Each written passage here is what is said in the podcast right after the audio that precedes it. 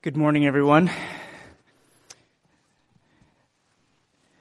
I'm thankful uh, for the opportunity today to begin a new sermon series, uh, preaching through the letter of First Peter. And this is my first time doing this. Um, I've never preached through a book of the Bible before, so for me, this is something that's new. Um, so I would appreciate your prayers, but it's also for me something that's exciting um, that I'm excited about because it's something that I believe in fundamentally.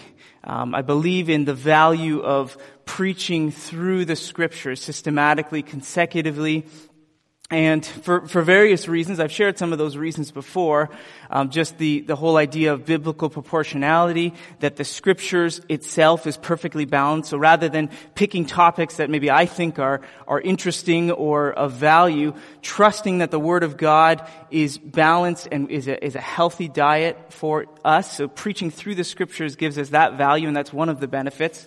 As well, um, you know, majoring in the majors, minoring in the minors, um, believing in the sufficiency of Scripture, that it is, it is the Word of God breathed out, as it says in Timothy, um, and that these words, this Scripture that we have, is in fact the very Word of God. And so whenever we come to it, we can, we can trust and have faith that God can and will speak to us and meet our needs through it. So it's my prayer that as we begin studying this book together, as, we, as, I, as I preach through the book of First Peter, that you will reap the benefit of being, first of all, immersed in the book, as we will take quite a few sermons to go through this, this letter that Peter wrote to these believers. And when we're finished, you'll, you'll understand what Peter was saying, why Peter said it, and it's my prayer that it will have the same impact upon you that it was meant to have to those believers whom it was written to. Because I think there's a lot of similarities in, in the context of, of what those Christians that Peter was writing to were going through and what we are going through in our lives. And I think that's part of the reason why um, I chose the book of First Peter. I, I, didn't really have any particular motive in choosing this book. I, I, was considering several different books and just settled on this particular one. And I think as I as I began to study it and and understand, you know, what it's really talking about, I I began to appreciate the fact that it is a very relevant book um, to our lives and to our current circumstance. Really, the book is all about hope in the midst of suffering and persecution. Hope in the midst of suffering and persecution.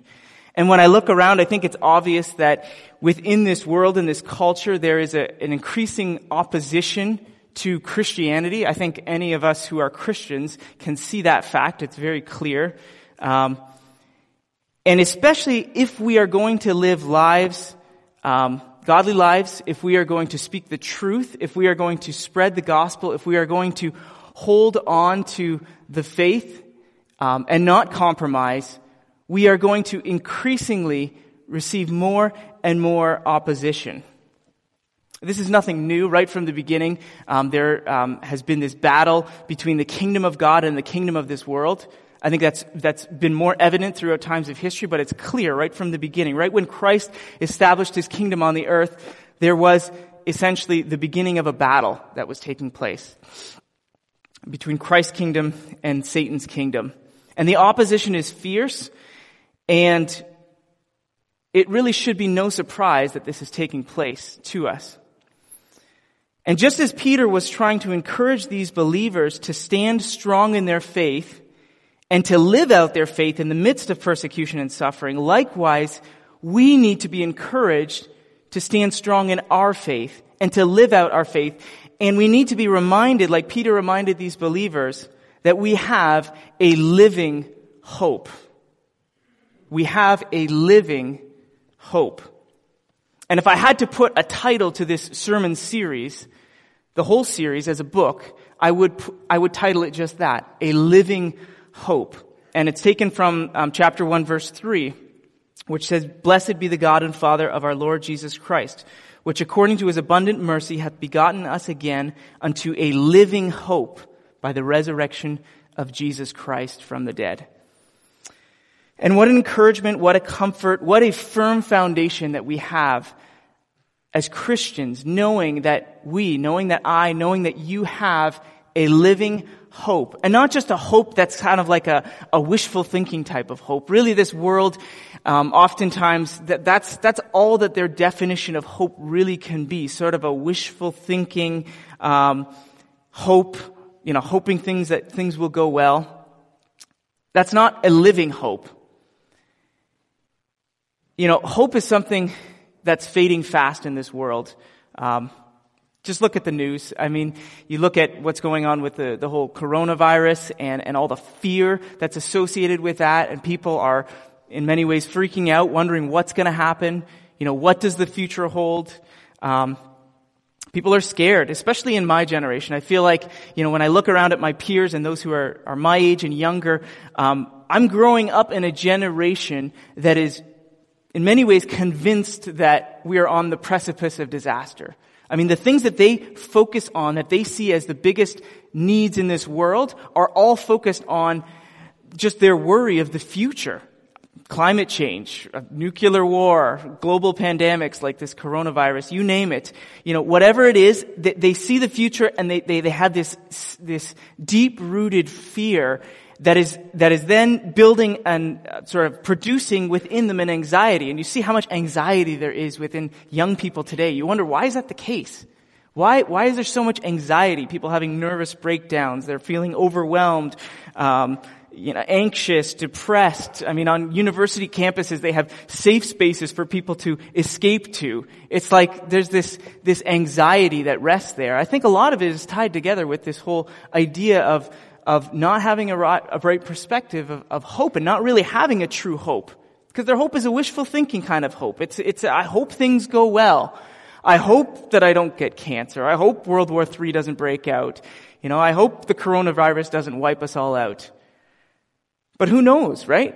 They have no assurance. They have no assurance, no firm living hope that they can cling on to. And that's why I think this book is so relevant and so practical in the world that we live in as we see everything that's going on around us. And then for us as Christians, as we face increasing opposition, we have a, a living hope that we can cling on to. That's, the hope that this world has is not the hope that Peter is talking about in his letter. It's not this wishful thinking hope. It's a living hope. It's a sure hope. It's a hope that is, is grounded in the future, a future hope that does not fade away, a hope that is our, is our salvation and that comes through the resurrection of Jesus Christ. And we'll get more into that this afternoon as we, we read through verses 3 through 5. Um, but it's a hope that's grounded in the resurrection of Jesus Christ, who died on the cross for our sins, who rose again, and is now exalted in heaven and it is that, in that reality that we have hope as we look to Christ, His resurrection, and the hope of future glory. So as we go through 1 Peter, let's keep that on our minds.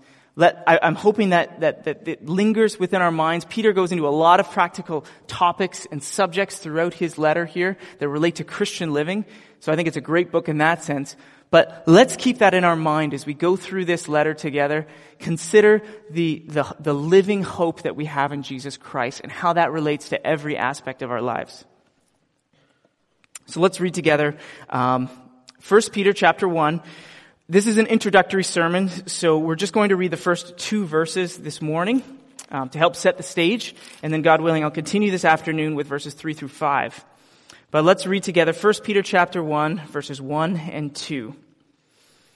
Peter, an apostle of Jesus Christ, to the strangers scattered throughout Pontus, Galatia, Cappadocia, Asia, and Bithynia, elect according to the foreknowledge of God the Father, through sanctification of the Spirit, unto obedience and the sprinkling of the blood of Jesus Christ.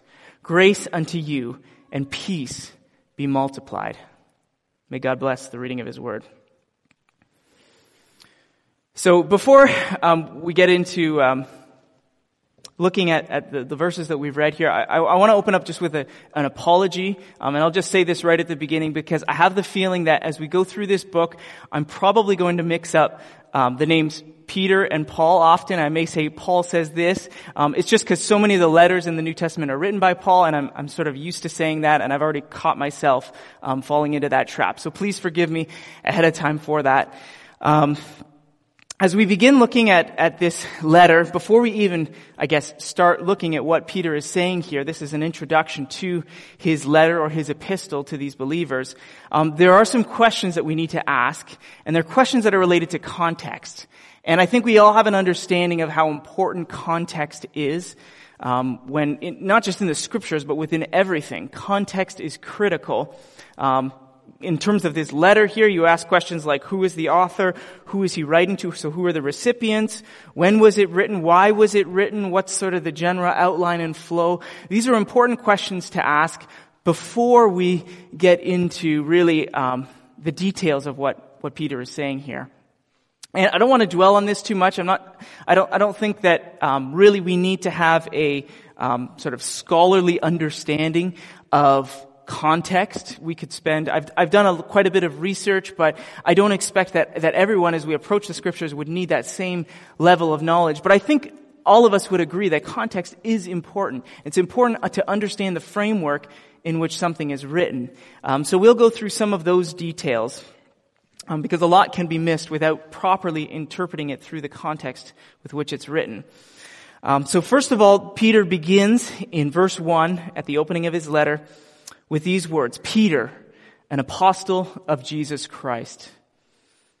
So unlike our letter writing today, um, many of us write emails, mostly. Um, some of us still write letters, handwritten letters. We all start by writing, by beginning, um, or by signing the letter with our names at the end. That's our practice. Um, but back in this day, um, it began, that the standard um, beginning of writing a letter was to begin with your own name to describe who it was written from. And when you think about it, that really makes sense. Why wait till the end to say who it's from? It's good to have an understanding of, of who this is from right at the beginning. And oftentimes we do that. We'll flip to the end or we'll see it on the letterhead who it's from. But Peter states right at the beginning who it is that is writing this letter. Peter, an apostle of Jesus Christ. Now, this letter was co-written, um, uh, as he indicates at near the end of his letter, it was co-written by Silvanus or Silas. And um, Silas uh, clearly operated as some type of secretary or assistant to Peter. Um, there's good reason to believe that Peter was older um, in age when he wrote this letter. So perhaps his eyesight was failing. Um, perhaps Sylvanus or Silas was just more equipped to be able to write out the details of the letter more accurately.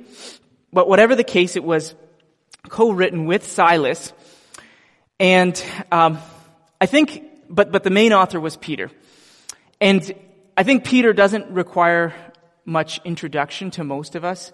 Of all the biblical characters in the New Testament, I think Peter would be probably one of those ones that we seem to know the most about or, or be most familiar with, those who are, ch- those of us who are churched.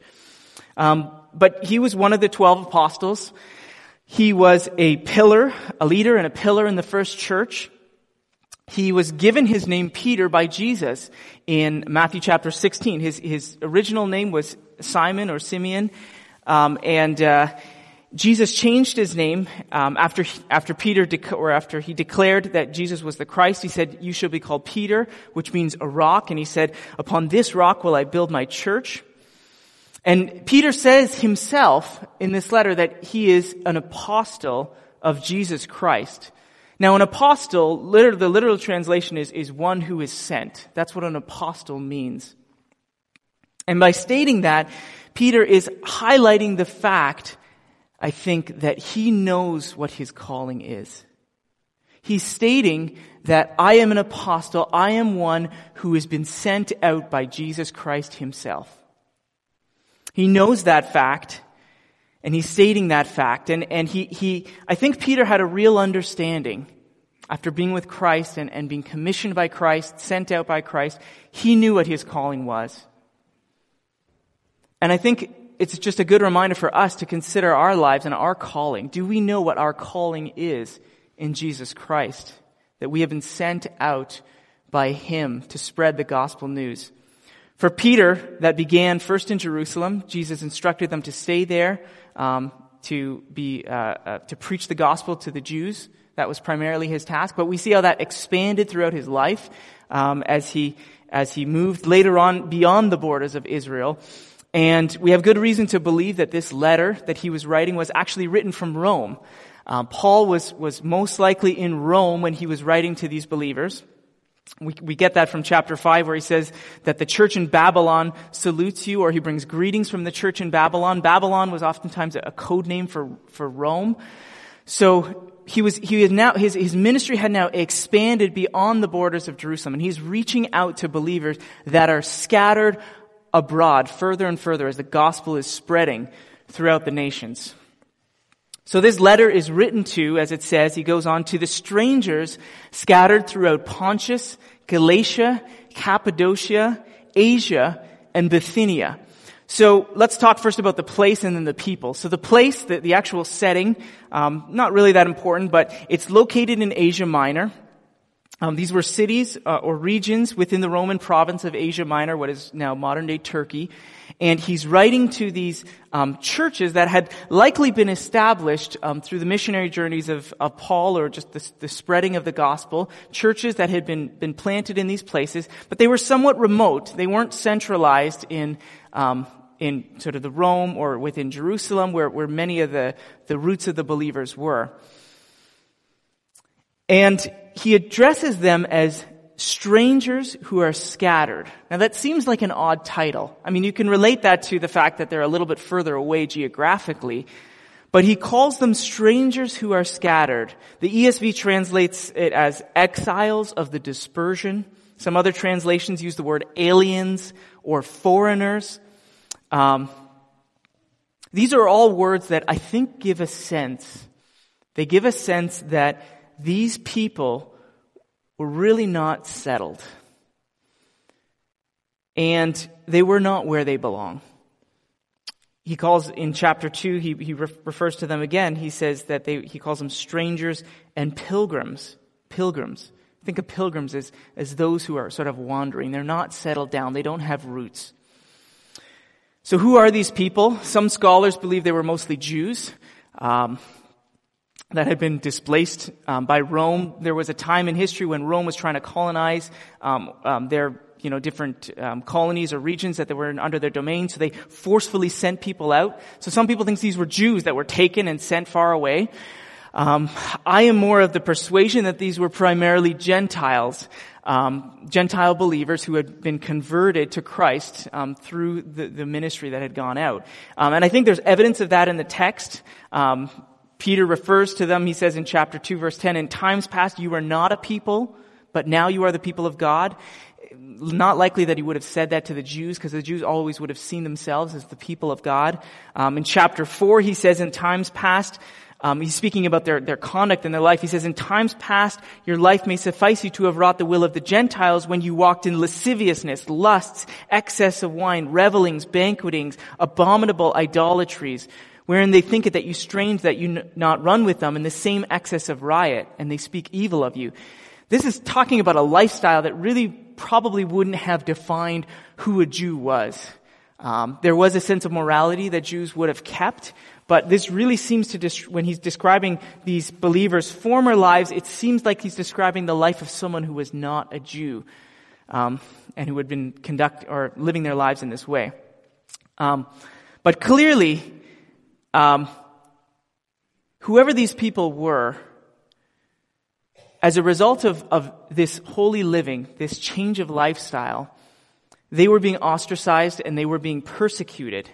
And therefore, Peter addresses them as strangers and exiles and foreigners. And I think that's really the point. The point is that they did not belong. They did not fit in there was something about who they were that did not fit within the culture and the time that they were in, and they were feeling it, and the others could see that. And there was this resistance that was happening, um, and that was leading to, to, to, persecution. We don't know the extent of the persecution, but they're, they're struggling, they're suffering, and you can see that. And these believers did not belong. Um, they were living as exiles and foreigners in a strange land, and they knew that fact. And really, this is a question. This starts to, to, to, to work in our minds the question of citizenship. Where is our citizenship?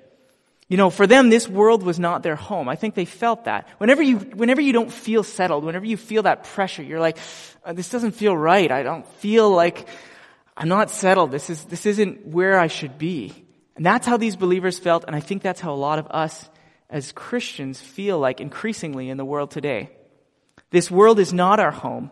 We feel like strangers and exiles and foreigners in the world. Or at least we should. And I, I guess I could pose that as a question. Do you feel like a stranger and a foreigner and an exile in this world? This is a question of identity. All who walk by faith seek a city it says in, in Hebrews, whose builder and maker is God. Hebrews 11, all the heroes of faith died in faith, not having received the promises, but having seen them afar off and were persuaded of them and embraced them. And they confessed, they confessed that they were strangers and pilgrims on the earth. This is always how those who are God's children have felt on this world. We don't feel at home. We feel like this is not where we belong. And that's how Peter refers to these believers as strangers and as pilgrims. Our citizenship is in heaven. We seek a heavenly home because our builder, whose builder and maker is God. So what is the purpose of Peter's letter? We talked briefly about that. Um, simply put, and this is just sort of summed up in one, one sentence here. The purpose of Peter's letter is to encourage and to teach these believers how to live victorious Christian lives in the midst of hostility and persecution. They're, as they learn to live out their faith, um, well, it's being tested and tried. And really, I think what, what Peter, the, what the, the fundamental question that Peter is answering within his letter here is how are Christians to deal with hostility and persecution? How do we deal with it? We, we all face it to varying degrees, and I think, like I said, I think we're going to face it more and more um, if we remain faithful to God and His Word. there's going to be increased resistance. How are Christians to deal with hostility and persecution when it comes? Paul's, an, or sorry, Peter is answering that question throughout that letter, that fundamental question. When the system of this world clashes with the kingdom of our God, what is the outcome? What is going to be the outcome within our lives, within your life? How should the people of God respond when they are put under pressure? Because Satan's desire, Satan's desire is to discredit the church by destroying its integrity putting pressure on it to destroy its integrity and, and, and show what a sham Christians are. When their faith is tested, they fold. That would be Satan's desire. And that's what he seeks. And then to display that before unbelievers and say, look, these, these guys are, are, are fakes. But God's desire is that we would stand strong, um, that we would silence the critics through our godly lives, through the way that we live, the way that we conduct ourselves. And that's why this letter is so practical because it speaks to our lives and the testimony of our lives before unbelievers in the midst of suffering, when they oppress us, when they, um, when, when they, when they attack us, when they persecute us, how do we respond? How do we respond? Peter is encouraging these believers to persevere, to demonstrate it by their Christian lives, by living in hope, by resting in a future glory. How are they going to persevere? By resting in a future glory that is revealed in the day of salvation. That is how these believers are going to persevere through these trials. So where does Peter begin? Um, sort of as, as, a general framework, structure of this letter, um, where does Peter start? How's he going to accomplish this? That's his goal, is to encourage these believers to stand strong in their faith. How, how is he going to do that? Um, what would he say? What should he say? Where would he start?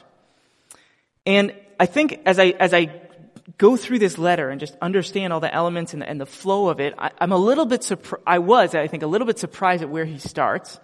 Um, Remember, he's writing to persecuted believers. You'd think he'd kind of get to that right off the fact. I mean, he makes reference, he acknowledges that fact in the beginning here. But he really doesn't start with their opposition as the foundation of his letter here. Peter begins by explaining, first and foremost, right away here in verse 2, we'll get to in a moment, the, the reality of who we are in Christ and what God has done for us. And I think rightly so. He doesn't, he doesn't jump right away to, to dealing with the issue at hand. Um, but he starts by laying a theology of found, or sorry, a foundation of theology.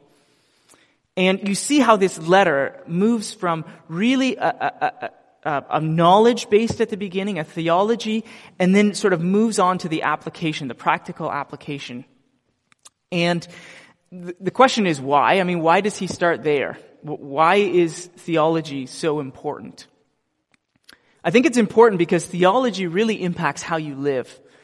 Theology, that your view of, of yourself, your view of God, has a huge impact on how you live your life.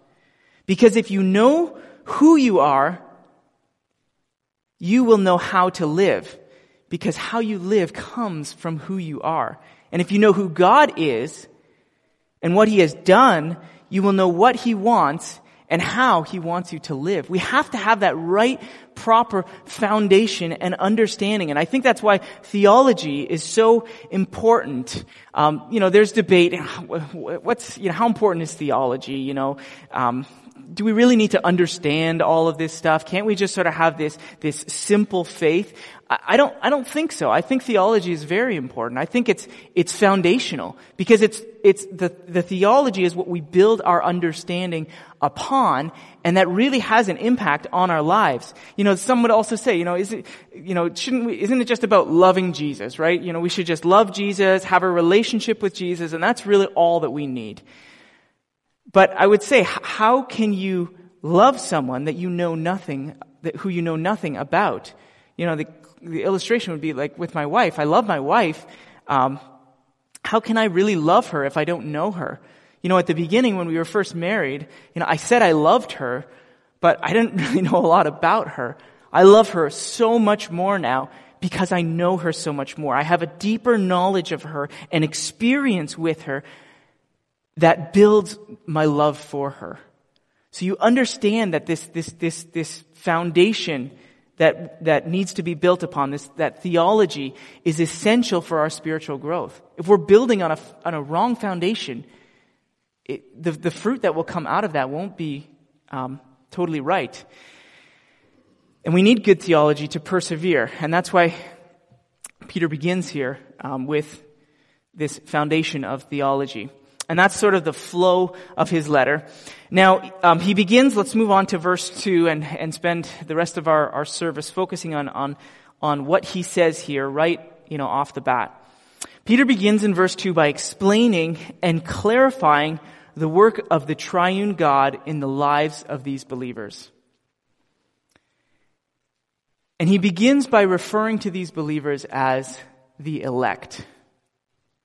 Verse 2, elect according to the foreknowledge of God the Father, through sanctification of the Spirit, unto obedience and the sprinkling of the blood of Jesus Christ. An election, I think, is one of those things that for most of us, we would probably rather not talk about it or think too much about it, um, because it raises a lot of questions when we really think about it and, and try to understand it. What does Peter mean when he refers to these believers as the elect? Whenever the scripture uses the word elect, it is referring to those whom God has chosen or elected unto salvation. And that sounds controversial. It really does. Um, there's, there's really no debate about the fact that God elects um, those to salvation. Um, election is very clearly taught within Scripture. Um, that word election is used, or the elect is used often. Um, the question really is whether God elects individuals based on knowing, based on Him knowing that they would choose Him, or rather it was based upon His sovereign choice. That's really where the, the debate lies. And Christians have lined up on both sides of that issue um, for many years. And even as it was announced this morning, in a couple weeks, um, God willing, there will be a conference that will talk about this subject, and um, will will hopefully explain the two views and understandings of this. Um, but the whole concept of election is scriptural. And, and, and Peter uses this word. He refers to these believers as the elect. When Peter refers to these believers as the elect, he is clarifying who he is speaking to. He is speaking to the elect, God's chosen people. And he's reminding these believers that they belong to God. They are His chosen people. And I want to dwell upon that for a moment because I think there's some significance there when, again, we think about it within the context of who this letter is written to. Um, they are primarily, I believe, Gentile believers. And the Gentiles were not God's chosen people. The Gentiles um, were, in many ways, outsiders. And, and you know, there was this ostracization that took place for those who, who, you know, were not Jews. They felt ostracized because they were not God's chosen people. And the Jews knew that they were, and others knew that they weren't. And, but in Christ, these believers, these Gentiles had been grafted into the vine. And think about for a moment what it would have meant for these Gentile believers to be called the elect of God, God's chosen people. And for us, by extension, God, to, to understand, because we are all Gentiles, to understand that God has extended His grace not just to the Jews, but to all men. And I think there's some significance there. I think that that had a lot of meaning. Maybe it doesn't so much to us as we are sort of removed from that Jewish culture, but I think it had a lot of meaning to those believers in that day. And Peter goes on to describe what um, was done to bring these chosen people, these covenant people, into relationship um, with the triune God. And um, we see that there are all three persons of the Trinity, the, the Father, the Son, and the Holy Spirit working together to bring about um, their salvation, to bring about our salvation. And there's there's three phrases, three prepositional phrases here. It says, according to the foreknowledge of God the Father, through sanctification of the Spirit, and through the sprinkling of the blood of Jesus Christ. The Father, the Spirit, and the Son. And I think that's amazing when we really consider that it is God, that, that God has given all of Himself. We see all of God working together for our salvation.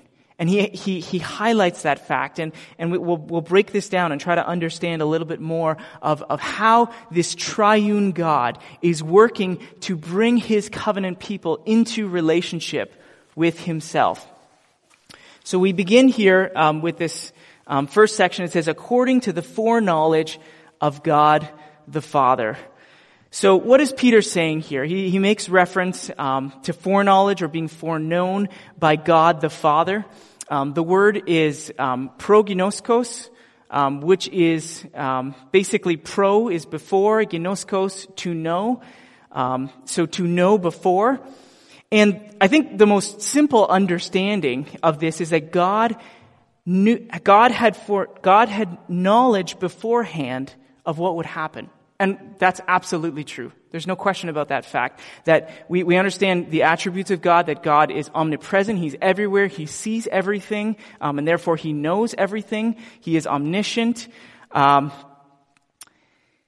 and, and He is that because He transcends time and space.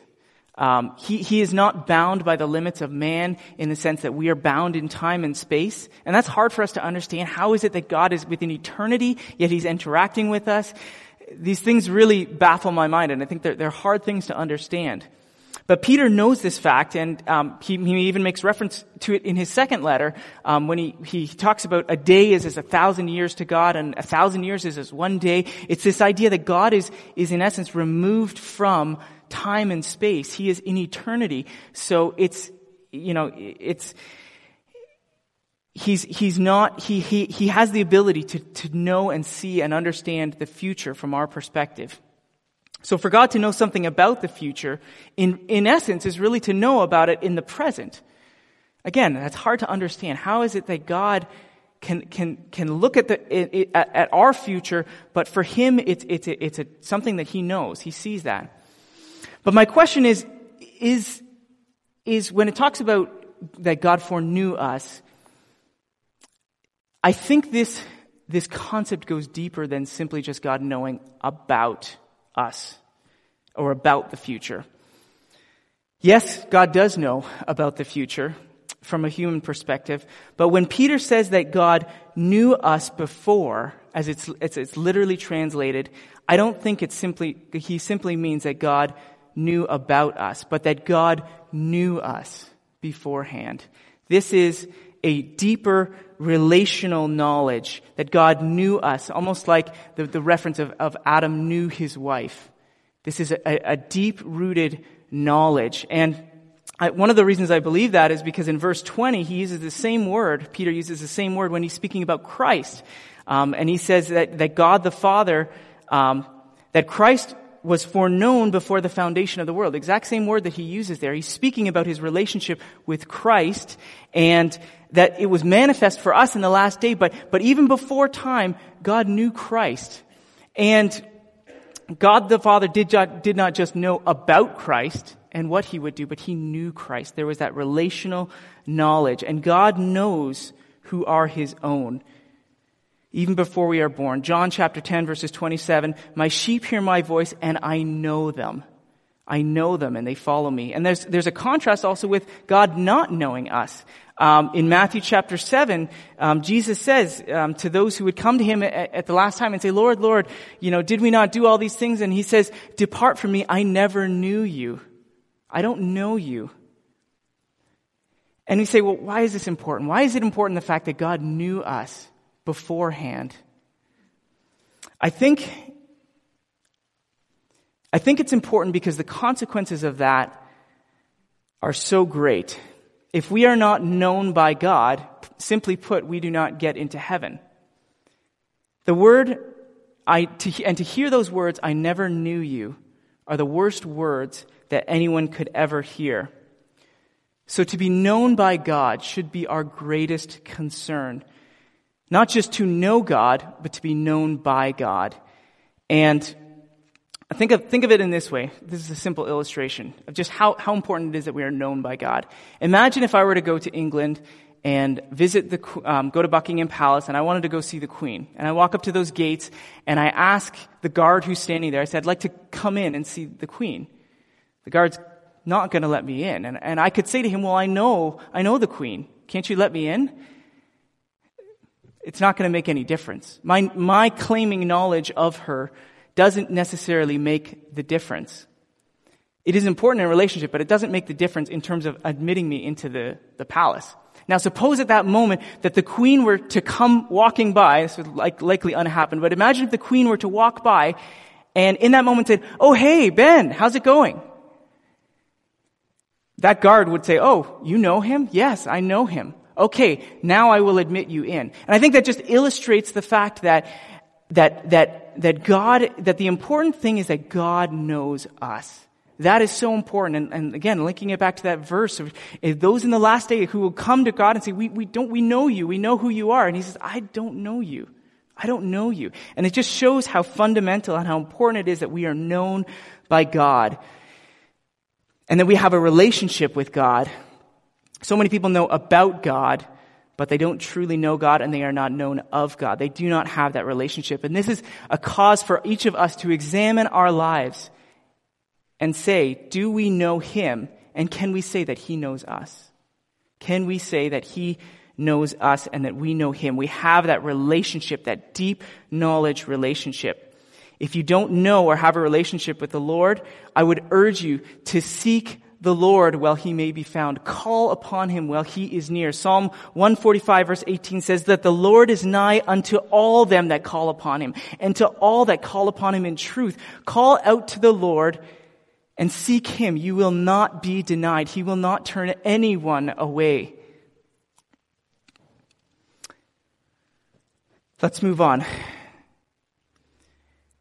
We are elect according to the foreknowledge of God. We are elect, we are the elect through the sanctification of the Spirit. So it is the Spirit that sanctifies the elect. Um, to be sanctified is simply to be made holy, to be washed. We are cleansed, we are washed of our sins through the blood of Jesus Christ. We know that. Um, but it is through the sanctifying work of the Spirit that we are made holy, that we grow in holiness. And this happens um, in the life of every believer, and it is a work that is accomplished through the Holy Spirit. We see that now the second person of the Trinity working towards our salvation, or working um, in our lives. And in Philippians, it says, um, that uh, that we should work out our salvation with fear and trembling. So we see this this this involvement that we have in our sanctification, um, but but knowing ultimately that it is God who is working in us both to will and to do of His good pleasure. But we play an important part in our sanctification because because God has called us to that. And that's really what Peter is calling these believers to, is to, to live up to their calling. And in his second letter, he makes a lot more reference to that fact, that, that it is through our sanctification that our election is confirmed, that is, it's shown to be true. In 2 Peter, he says, Wherefore the rather, brethren, give diligence to make your calling and election sure. He says, add to your faith virtue, to virtue knowledge, to knowledge temperance, to temperance patience, to patience godliness, to godliness brotherly kindness, to brotherly kindness charity. And if you do these things, you shall never fall. We have a responsibility. We have a responsibility as believers in our sanctification. It is the fruit of the sanctifying work of the Holy Spirit in our lives that is the proof of our election you cannot be a Christian and not be sanctified. It is impossible. And this, again, is another challenge for us to examine our lives, um, like it says here, to give diligence to make our calling and our election sure. God does at times um, work things in our lives. He brings trials and tests that sanctify us. And We'll read about those, that in verse 7 um, when we get to that point here in chapter 1 um, where he talks about the trials of our faith that purify us. That's the work that God does to sanctify us, um, to prune us uh, in a sense that we would bring forth more fruit. And we could be thankful for those things and take courage in these things. And that's why Peter, he understands that fact and he's encouraging the believers in this, but it is ultimately through the sanctification of the Spirit and giving diligence to that, that we are sanctified um, as believers. And like it says here, that, that we are brought unto obedience. And finally, as we wrap up here, um, the third part, um, we are God's elect, His chosen and redeemed people through the sprinkling of the blood of Jesus Christ. And this is so foundational, so incredible when we think that it is through Jesus Christ, the sprinkling of the blood of Jesus Christ. Um, he says, Peter says in verse 18 and 19, For as much as ye know that ye are not redeemed with corruptible things, as silver and gold from your vain conversations received by the traditions of your father, but with the precious blood of Jesus Christ it is the blood of Jesus Christ that we are cleansed, the sprinkling of the blood of Jesus Christ that we are cleansed, that we are made perfect and spotless before God because Christ was the perfect and spotless Lamb of God, slain from the foundation of the world, that perfect sacrifice once for all, and we are redeemed through the precious blood of Jesus Christ. We are purchased because the blood of Christ is the only thing that can cleanse us from our sins. It is the only thing that can cleanse you from your sins. Isaiah 118, though your sins be as scarlet, they shall be as white as snow. Imagine that, that we stand guiltless before God. This is who we are in Christ. This is what God has done for us in Christ. We are sprinkled with the blood of Jesus Christ and therefore we are spotless. We are cleansed. We are redeemed and we can have fellowship. We are brought into fellowship with this triune God. This is what the realities that Peter is laying down for these believers, reminding them of these facts, of who we are as children of God and what God has done, Father, Son, and Spirit, in bringing us into relationship with Himself. And may this give us strength to persevere in our faith as we face trials, um, as these believers whom Peter was writing to, as they faced opposition and trials, may it give us strength to persevere to the end. Amen.